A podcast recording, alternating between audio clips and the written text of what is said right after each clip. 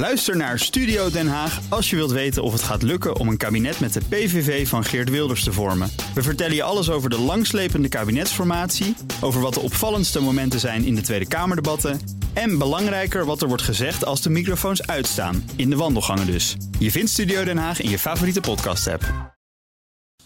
Postma in Amerika. Tijd voor het Amerikaanse nieuws door de ogen van onze correspondent in Washington, Jan Postma. Jan, Trump dreigt de eerste debatten voor de Republikeinse voorverkiezingen over te slaan. Ja, en nu ga ik je iets vertellen, Bernard, wat je nog nooit hebt gehoord uit de mond van Trump. Hij zegt dat het systeem rigged is, dat de partij hem probeert tegen te houden. Nou, een beetje déjà vu natuurlijk, hè? dat hebben we veel vaker gehoord van hem. Het bewijs uh, zit hem volgens hem in de locatie van het tweede debat. Dat is uh, namelijk in de Reagan Library gepland. Uh, dit is zijn woordvoerder. I mean, everyone knows President Trump will win any debate and the people want to see him. However, it, why go into a rigged, stacked system that we've seen before? They're choosing networks that have tried to set President Trump up in the past. They're choosing the Reagan Library, which, oh, that would maybe sound great in the past, but it's run by the publisher, the Washington Post. I mean, why should he subject himself to something that is so rigged against him? I think that's the point he's making. I mean, everyone knows President Trump will win any debate, and the people want to see him.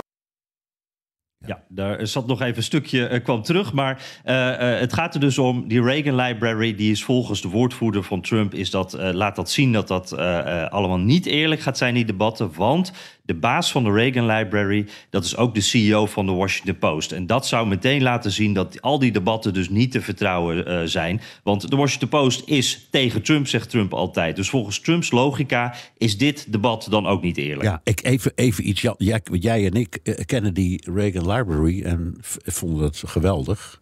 Ik, ik zou zeker, denken, voor, zeker. voor, voor het publiek is het een hartstikke goed idee om het daar te doen. Je hebt, je hebt de ideologie Ah. van de oude Reagan die om dat debat heen zit. Toch mooi? Ja, precies. Dat, dat klopt eigenlijk helemaal. Reagan, de held natuurlijk nog steeds van de Republikeinse Partij. Ze kunnen dan weer mooi voor dat mooie vliegtuig, hè, die Air Force de, One, de oude eh, van Reagan One. staan. Ja, ja. Ja, en dat hebben ze in 2015 hebben ze daar ook al een debat gehouden. Hè. Stonden ze daar ook met, ik geloof iets van 11, 12 kandidaten naast elkaar. En Trump ook. Zag er fantastisch uit. En toen was Trump er ook gewoon bij. Ja, hey, en Biden wil ook niet debatteren?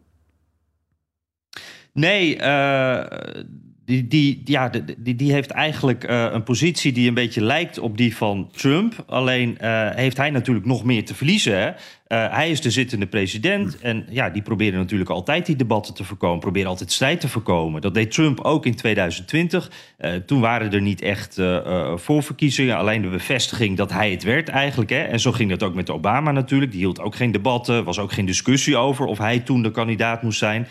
Biden die wil eigenlijk hetzelfde doen. En we hadden het er in de vorige Amerika-podcast al over. De Democratische Partij probeert ook echt een, een strijd te voorkomen. Alle, alles is erop gericht dat het eigenlijk niet echt voorverkiezingen worden.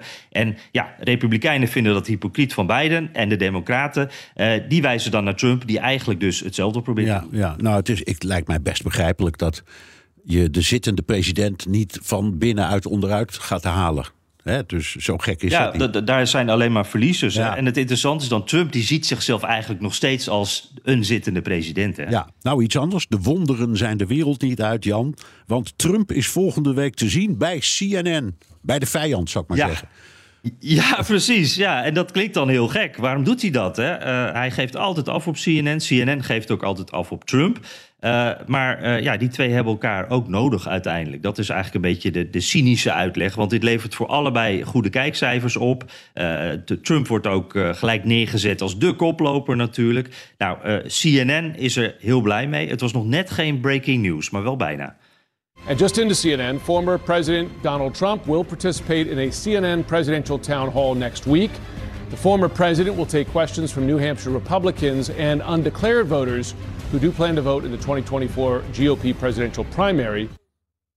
Ja, en eh, er is meteen ook veel kritiek op. Misschien ook wel een beetje vanwege de, de triomfantelijke toon waarmee CNN dit eh, bekend maakt. Want ja, wordt gezegd, doet CNN nu niet hetzelfde als wat ze in 2015 en 16 al deden? Namelijk eh, Trump heel veel aandacht geven, omdat ze weten dat dat kijkcijfers oplevert. En hem daarbij dan ook helpen eigenlijk indirect om president te worden.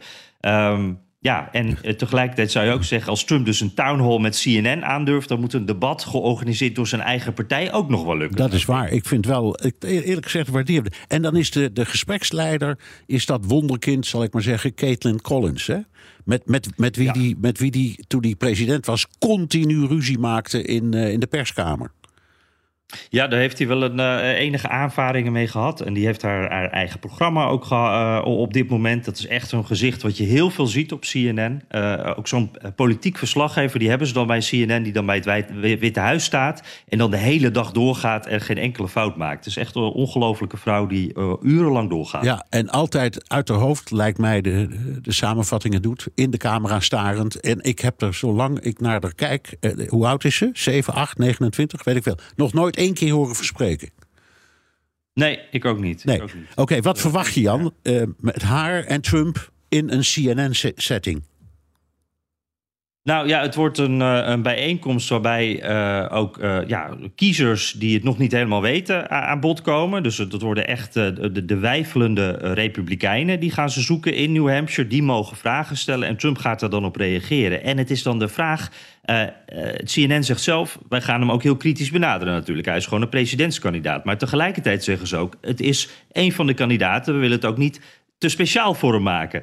Maar ja, Trump is natuurlijk iemand met een uh, verleden ook als president. Dat wil je wel allemaal benoemen. Hè? Die, die bestorming van het kapitool, hoe dit allemaal geëindigd is. Hij erkent nog steeds niet de verkiezingsuitslag.